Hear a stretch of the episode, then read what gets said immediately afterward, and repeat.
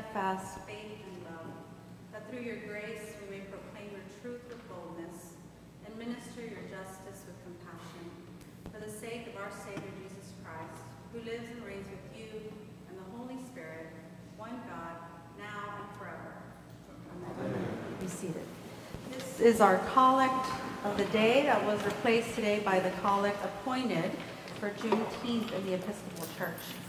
And happy Father's Day to all of you who celebrate or observe today, and for all those who uh, provide love and care for children. So today we continue with track two, and remember that this track doesn't follow a chronological order, but rather focuses on the experiences of specific characters and are arranged somewhat thematically and I think knowing how our lectionary is structured uh, not doesn't only help uh, us as preachers, but also all of those, all of you who are listening to discern on, and how you interpret Scripture. Last week, the theme was centered around relationships being restored. We read about Hosea, and there was a parallel between his relationship with his wife being restored, as well as the relationship of God with the Israelites. And today we move and arrive at Mount, Mount Sinai, and we get the commissioning of that's in our in our first lesson, right, in Exodus, and then we get the commissioning of the twelve disciples in our gospel. And in Romans, we get this whole the, the, the view of the whole picture of what's of what God's love is capable of doing for each and every one of us. So how do we connect them and reflect God the Father, God the Son, and God the Holy Spirit is revealing to all of us today. There seems to be a lot of movement in our lessons, and so therefore, when I thought of a theme or what could be standing out or listening and praying of what they all kind of how they relate to each other, our lessons, there's there's movement, right? Like physically, literally, and, and also spiritually. The Israelites have journeyed and have now entered the wilderness after leaving Egypt. This chapter is important because it introduces us to the covenant at Mount Sinai. And the Israelites are thrilled about this. Although just a few chapters ago they were angry with Moses and God for experiencing hunger and feeling like they were abandoned. But here today, there is this redemption happening. God calling the Israelites to be the priests to the nations, which they happily This Tuesday is World Refugee Day. It is an opportunity to celebrate our neighbors around the world who have been forced to flee their homes due to conflict and persecution.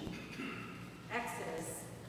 This whole book literally about the exit from Egypt and the cries that were heard by God. How appropriate to speak and preach to this day. I am reminded of the stories of those who have had the courage and strength to, to leave or who, those who have been forced uh, to, to escape, escape conflict, wars, persecution. I am reminded of my parents who came to this country for these very reasons in the 1980s, leaving their families behind to come and live with strangers in a foreign land. I think of the many stories you may all carry with you, stories of survival and resilience the Israelites, just a few chapters before, saying, Why did you bring us out of Egypt to kill us and our children and livestock with thirst? And I wonder if this is part of the process or, or what refugees must feel when they're leaving and abandoning their homes.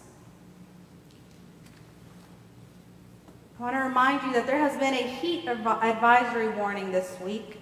And do we really think people willingly and joyfully sign up to leave their homes to face these temperatures?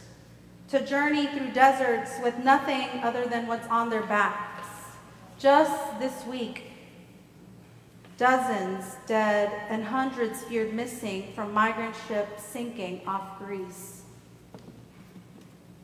I was at Camp Allen this weekend for the Conferencia de Líderes Laicos, the lay leadership conference of Latino ministries in our diocese, and the Right Reverend Juan David Alvarado, Bishop of El Salvador, and also the Archbishop and Primate of the Anglican Church in Central America, when speaking about migrants, reminded us Migrantes no vienen porque quieren conocer la nieve.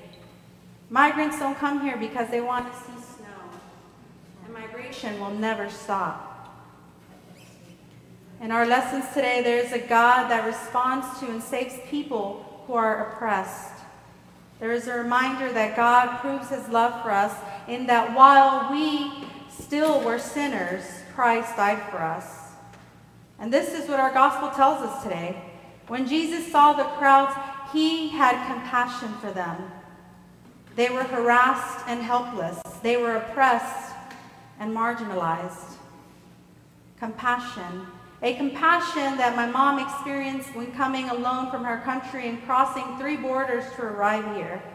A compassion and a Jesus that my dad experienced through complete strangers when seeking asylum. A compassion that I still benefit from today. The same example is what I seek to embody in all that I say and in all that I do and in the ways that I preach. Jesus modeled what he expected of his disciples, gave his 12 disciples authority, because let's remember that up until this point in our gospel, it was Jesus going about all the cities and villages, teaching in the synagogues and proclaiming the good news of the kingdom and curing every disease and every sickness. He saw the injustices and he had compassion. Tomorrow we celebrate Juneteenth. And Juneteenth reminds us that we must try to understand and talk about American slavery and its legacies.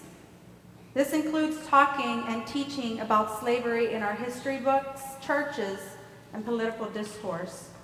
It means remembering the histories of those who were enslaved here in North America and those who have continued to experience and confront racial injustice.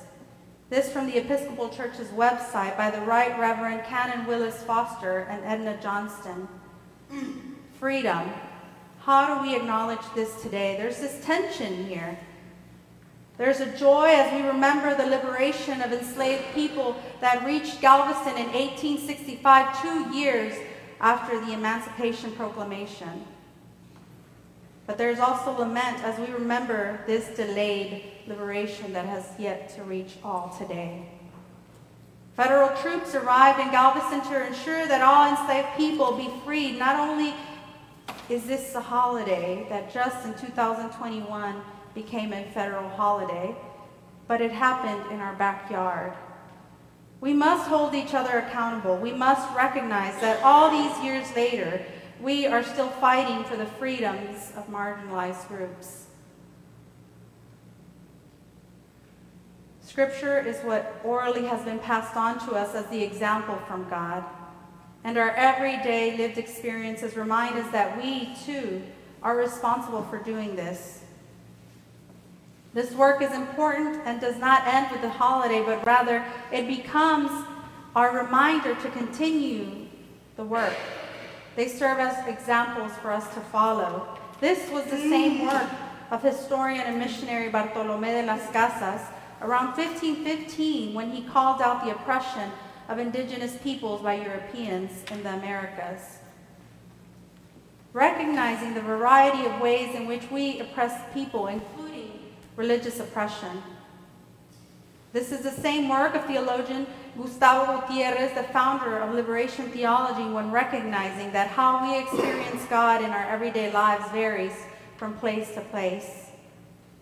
This is the same work of theologian James Cone, the founder of Black liberation theology. This is the same work of Ada Maria Isasi Diaz, Carmen Nanko Fernandez, Kelly Brown Douglas, women of color theologians who contribute to our theology conversation today. How could we speak of God without the voices of Asian women, Latinas, Caribbean and Latin American women, indigenous women, white women, black women? They may not have been part of the 12 disciples, but they were the first to see and announce the risen Christ. The needs are always great. And as Bishop Oscar Romero reminds us, we might be left without a radio station. God's best microphone is Christ. And Christ's best microphone is the church. And the church is all of you. Let each one of you in your own job, in your own vocation, non married person, single person, bishop, priest, I'll add to what Bishop Romero has said here, high school or university student, day laborer, wage earner, accountant, lawyer, market woman, stay at home parent, one in your own place, live the faith intensely and feel that in your surroundings you are a true microphone of God our Lord. And I end with this blessing by the very Reverend Kim Coleman. And now may God bless us with anger at injustice, oppression, and exploitation of people, so that we may continue to work for justice, freedom, and peace. May God bless us with tears to shed for those who suffer from pain, rejection, starvation, and war, so that we may reach out our hand to comfort them and to turn their pain into joy. May God bless us with enough foolishness to believe that we can make a difference in this work so that we can do what others claim cannot be done. Amen.